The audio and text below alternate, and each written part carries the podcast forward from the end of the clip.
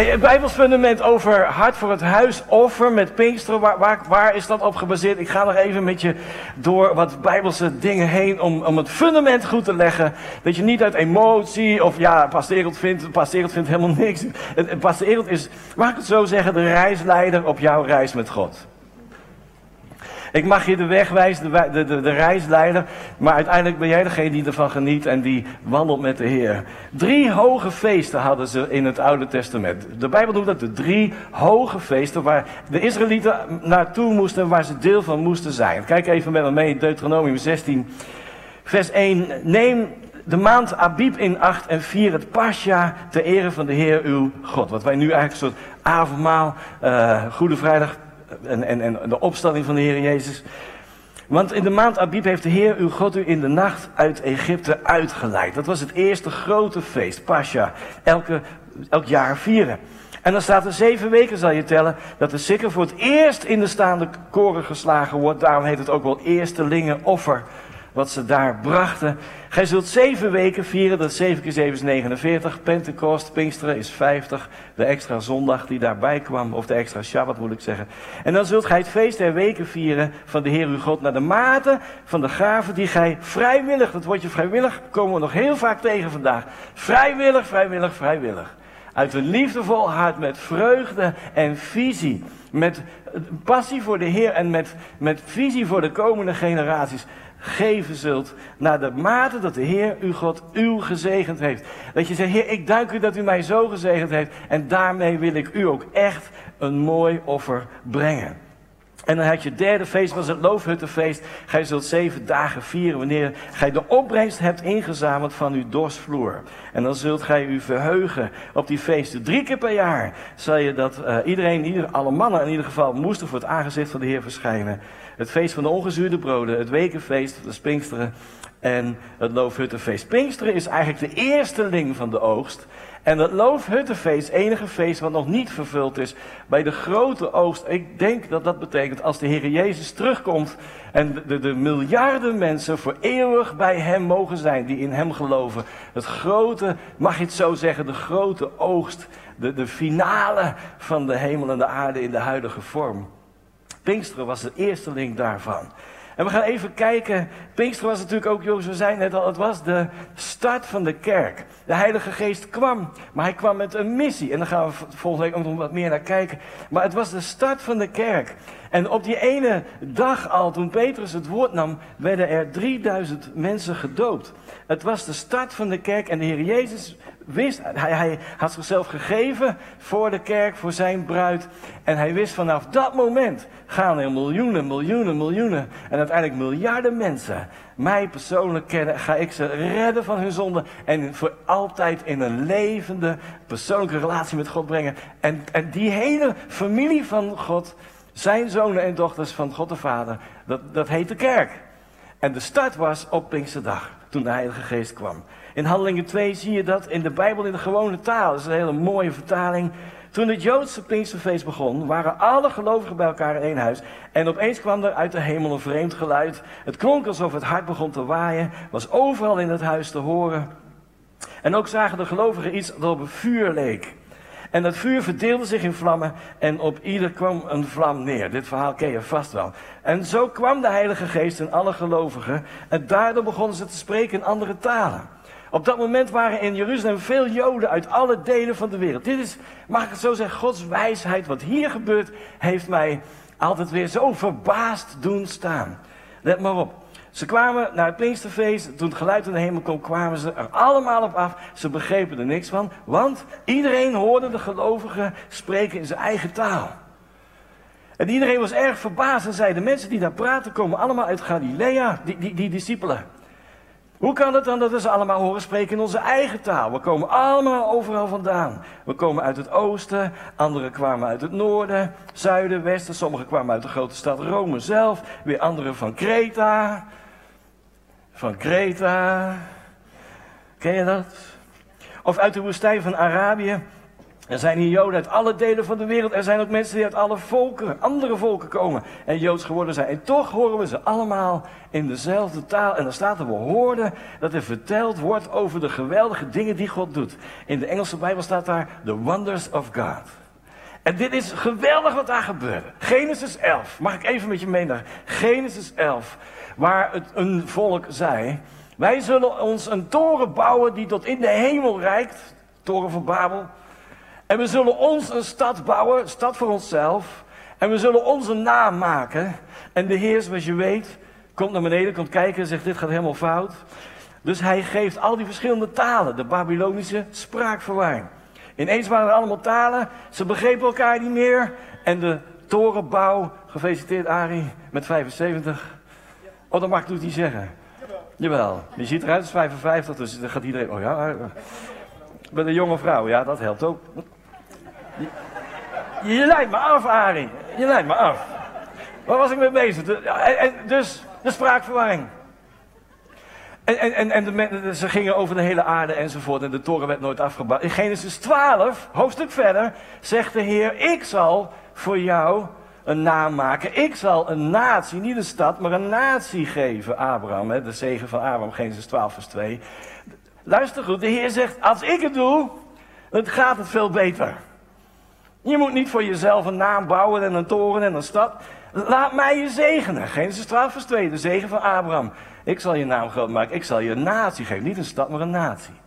En wat gebeurt er hier als de Heilige Geest komt? Dan wordt de Babylonische spraakverwarring weer weggenomen. Zie je wat daar gebeurt? Wat een wonder dat is. Dat de Heer zegt, ik ga mijn koninkrijk nu geven... Over heel de wereld vanaf Pinksteren, de Heilige Geest kwam over de hele wereld, mijn koninkrijk. En ze zullen allemaal één taal spreken. En dan zeg je misschien, ja, maar we spreken niet allemaal één taal. Ze spraken allemaal de wonderen van de Heer. Over de hele wereld praten christenen, kinderen van God, over de wonderen die God doet. En daarmee is die vloek opgeheven en zegt de Heer, ik heb weer opnieuw één taal gegeven. De taal van de Heilige Geest. Vind je dat niet geweldig? En de Heer zegt, ik zal niet een stad bouwen, zelfs niet een natie, maar ik zal de wereld redden, iedereen die mij wil volgen. En dat doe ik door jullie heen, door mijn kerk heen. Vind je het mooi? Herstel van wat daar is gebeurd. Dus ze namen allemaal, die mensen kwamen dus overal vandaan, hoorden in hun eigen taal het evangelie, en de wonderen van de Heer. En gingen dus allemaal weer terug naar Rome en naar Kreta en naar Arabië en naar overal. En zo verspreiden op één dag. Wie kan dat verzinnen dan alleen God? Op één dag. De Heilige Geest kwam voor een aantal redenen. Maar een van de dingen die hij deed is... Ik wil in de zonen en dochters van de Heer de wonderen van God op hun tong hebben. Niet van, oh, het is toch warm vandaag? Nee, de wonderen van de Heer. En dat verspreidde zich over de hele wereld in een paar dagen. Die mensen waren daar voor het grote Pinksterfeest waar ze de offers kwamen brengen. Daarom waren ze er, uit alle hoeken van de wereld. En na een paar dagen hadden ze het feest gehad en gingen ze allemaal weer naar hun huis. En overal in de hele wereld klonk de wonderen van de Heer, het evangelie. Ik vind dat zoiets moois. En ik moet je zeggen... Ik hoor dat maar zelden eerlijk gezegd in spreekbeurten over de Heilige Geest. Want dit was echt heel, mag ik het zo zeggen, in heel gewoon, op zijn menselijks, heel slim van de Heer gewoon. Maar wat zo mooi was, dat de Heilige Geest kwam tijdens dat Pinksterfeest, dat offer, dat Eerstelingenfeest, wat we volgende week ook mogen doen, hier met elkaar en in alle locaties, over heel Nederland en België zelfs. Vind je dat niet prachtig mooi? Een paar voorbeelden even snel. Als je hier wat langer zit, dan heb je ze vaker gehoord. Maar dit is zo belangrijk om ons te laten inspireren door het woord van de Heer zelf. 3 voorbeelden. Ga ik snel nog even doorheen. Waar staat dat in de Bijbel? Een speciaal hart voor het huisoffer. Waar haal je dat vandaan? 3 voorbeelden. Eentje is Hiskia. Hiskia, zeggen sommige Bijbelvertalers. 2 Kronieken 29. Een koning werd hij en hij was nog maar 25 jaar oud. Hij deed wat recht was in de ogen van de Heer. Hij opende in het eerste jaar van zijn regering, in de eerste maand, de deuren van het huis van de Heer. Wat een prachtige koning was dat. Hij zei, ik ga beginnen bij het begin. De eerste maand van mijn koningschap, hij is 25, ik ga het huis van de Heer herstellen. Dat nummer 1. Want wat ben ik nou een koning als het huis van de Heer niet hersteld is? En dan zegt hij, mijn zonen, wees niet nalatig, want u heeft de Heer verkoren om in zijn dienst te staan. en om aan de Heer te offeren. En dan staat er, de gemeente bracht slachtoffers, lofoffers, ook bracht ieder die daartoe van harte bereid was.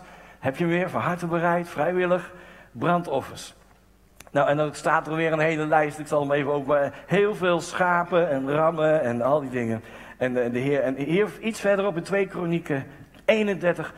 Hij beval het volk de inwoners van Jeruzalem een bijdrage te geven voor de priesters en de levieten, opdat deze al hun krachten zouden kunnen wijden aan het werk van de Heer. Een deel van hart voor het huis, een deel van wat we bij elkaar brengen als kerk, gaat naar salarissen. Ik weet niet of dat sexy klinkt of niet, maar het betekent dat de mensen in staat worden gesteld om bijvoorbeeld voor onze kinderen, voor onze tieners, voor onze mensen te zorgen. Om te zorgen voor een gebouw, om al die dingen te doen die gebeuren moeten om het huis van de Heer te bouwen. Toen dit woord zich verbreidde, brachten de Israëlieten in grote hoeveelheid de eerstelingen van koren, most en olie, honing, mag ook, potje honing, en voor wat het veld opleverde. Ze brachten in overvloed de tiende van alles. De tiende is niet hetzelfde als eerstelingen. Soms wordt het door elkaar gehaald, maar dit zijn twee verschillende dingen. Eerstelingen was een eenmalig offer, wat ze brachten met Pinksteren. Ze brachten de eerstelingen en de tiende van alles.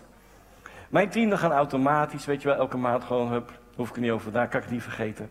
Behalve die van vakantiegeld, dan denk ik, oh ja. Je wilt even nadenken, even overmaken. Gewoon doen. En soms denk je, daarom vind ik Daniel als een voorbeeld zo mooi en inspirerend. Soms denk je, als je een beetje gezegend wordt door de Heer met een mooie baan.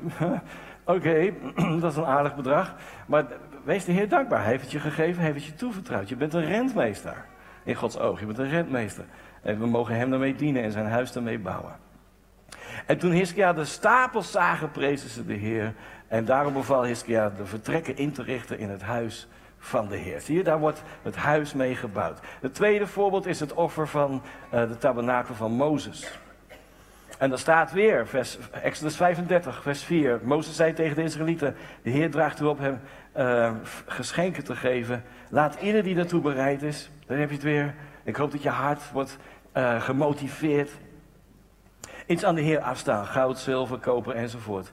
En dan staat er, toen gingen de Israëlieten uiteen en ieder die daartoe van harte bereid was, staat dat nog een keer, die brachten offers. En in vers 22, alle mannen en vrouwen die bereid waren.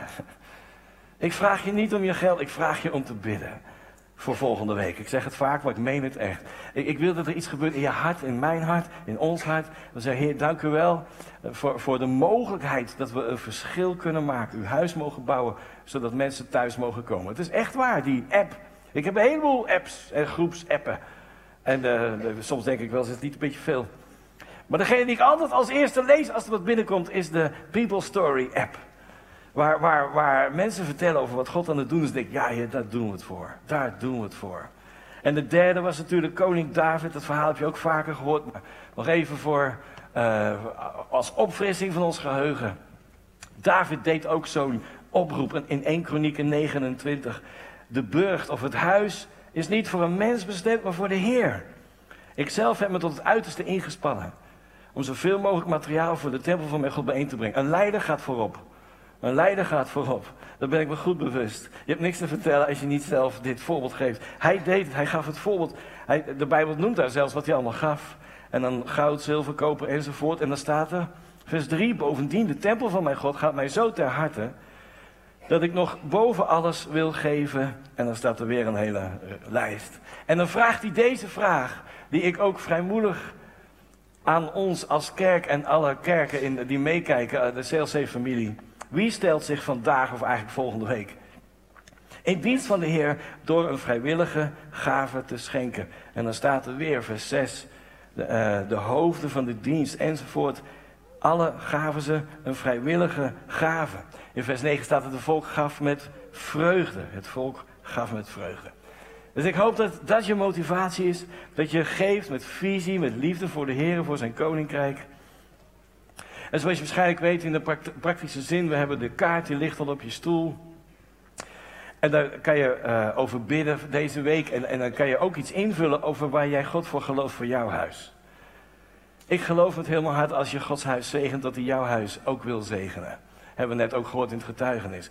Maar een Bijbeltekst daarbij is Ezechiël 44. Het beste van de eerstelingen en de heffingen, wat dan ook, zal voor de priester zijn. Ook het beste van uw gerstenmeel zult gij de priester geven om zegen te doen rusten op uw huis. om zegen toe te rusten op u. God houdt ervan als we zijn huis zegenen met liefde. En dat we dan ook mogen kijken naar hoe God ons zegent. Is dat oké? Genoeg fundament? Ja, voor vandaag. Ik wil een beetje inzoomen op die volgende generaties nog. Op die volgende generaties. En ik hoop en bid dat we met elkaar zullen investeren in de volgende generaties. En eigenlijk zijn er twee dingen die we doen. We willen, zoals je zag in het filmpje, in ieder geval hier vanaf Den Haag en andere locaties hebben andere, waar ze zelf voor kiezen natuurlijk. Een deel van Hart voor het Huis gaat naar Our World, naar dingen buiten onze eigen stad. En ik ben zo enthousiast dat Jozef heeft het gezien en hun team. Het kerkgebouw in de Filipijnen, daar willen we echt een substantieel offer aan geven. En hier, dat dus, dat is zo mooi dat je andermans kerkgebouw mag zegenen. Wij zijn gezegend met een mooi gebouw. En dan zeggen, Heer, we willen ook anderen helpen om te bouwen, zodat er een thuis komt ook daar waar mensen kunnen komen. En die kerk die groeit en bloeit. Ze hebben ook alleen al 600 kinderen. Dus, als je 600 kinderen hebt, hoe groot is je kerk dan wel niet? En die willen we helpen om te ondersteunen. Handelingen 2 vers 39 staat in de NBG. Petrus antwoordde hun: bekeer je. Want ze vroegen: wat gebeurt er allemaal? Wat moeten we doen? En toen zei hij: bekeer je. En ieder van u laten zich dopen op de naam van Jezus Christus tot vergeving van uw zonden. En gij zult de gave van de Heilige Geest ontvangen. Gaan we volgende week verder naar kijken wat dat betekent. Want voor u is de belofte en voor uw kinderen en voor allen die van verre zijn.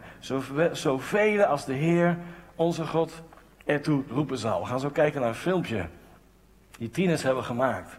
Ik ben zo enthousiast over dat we mogen investeren. Voor u en voor uw kinderen is de belofte van de Heilige Geest. Dat is toch geweldig? En dat mogen we plek geven. Dat mogen we als het ware faciliteren. Niet lang geleden hadden we hier, gewoon vorige week of zo, hadden we ruim 100 tieners op een vrijdagavond. Joshua had ruim 100 citypointers, 18 tot 25 in die week. Laten we zeggen dat we ongeveer 150 kinderen aanwezig hebben op een zondag. Ik dacht, dat is gewoon 350 kinderen en jeugd. En dat alleen al. En daar mogen we in investeren, mogen we ze helpen om een hoopvolle toekomst te hebben. En om te zeggen, dien de Heer en blijf hem dienen. Hij heeft een hoopvolle toekomst voor je. Nou, om er nog een beetje kracht bij te zetten. Een paar jonge freeers, een paar tieners hebben een filmpje in elkaar gezet over dit thema. Dus laten we even kijken naar dat filmpje.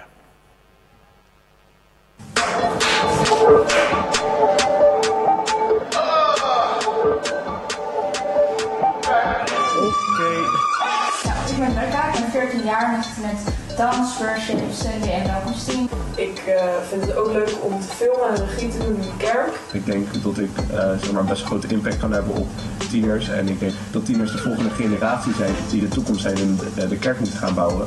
En juist op het moment dat mensen in worship zijn, kun je met licht er heel erg mooi op inspelen. En dat vind ik echt heel gaaf om mensen zeg maar, een extra feeling mee te geven. Het leven met God is opeens anders.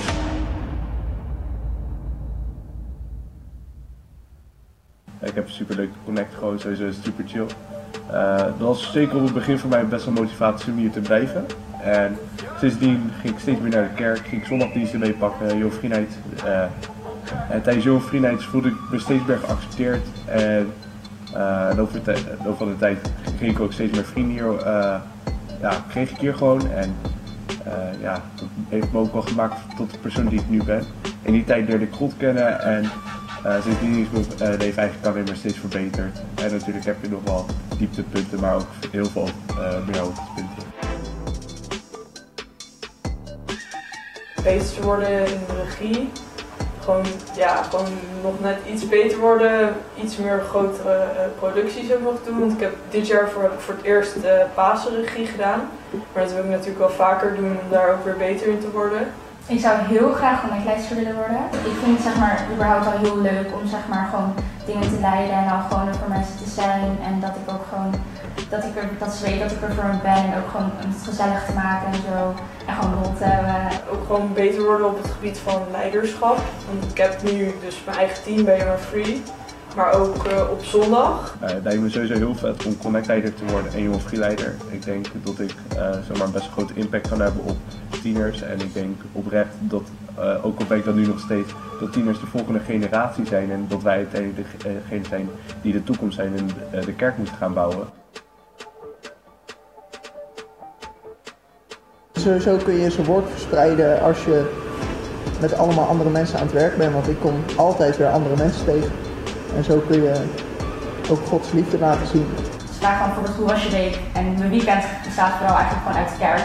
Dus dat is ook wel leuk om te vertellen, want dit is gewoon een hele andere kerk dan alle andere kerken. En aan het begin was het wel van het boeien zegt niet of zo. Het was van ja leuk of zo, maar ja het is de kerk dus dat. Maar ik zie wel steeds meer dat ze gewoon wel vaak zeggen van oh ja was de kerk en zo.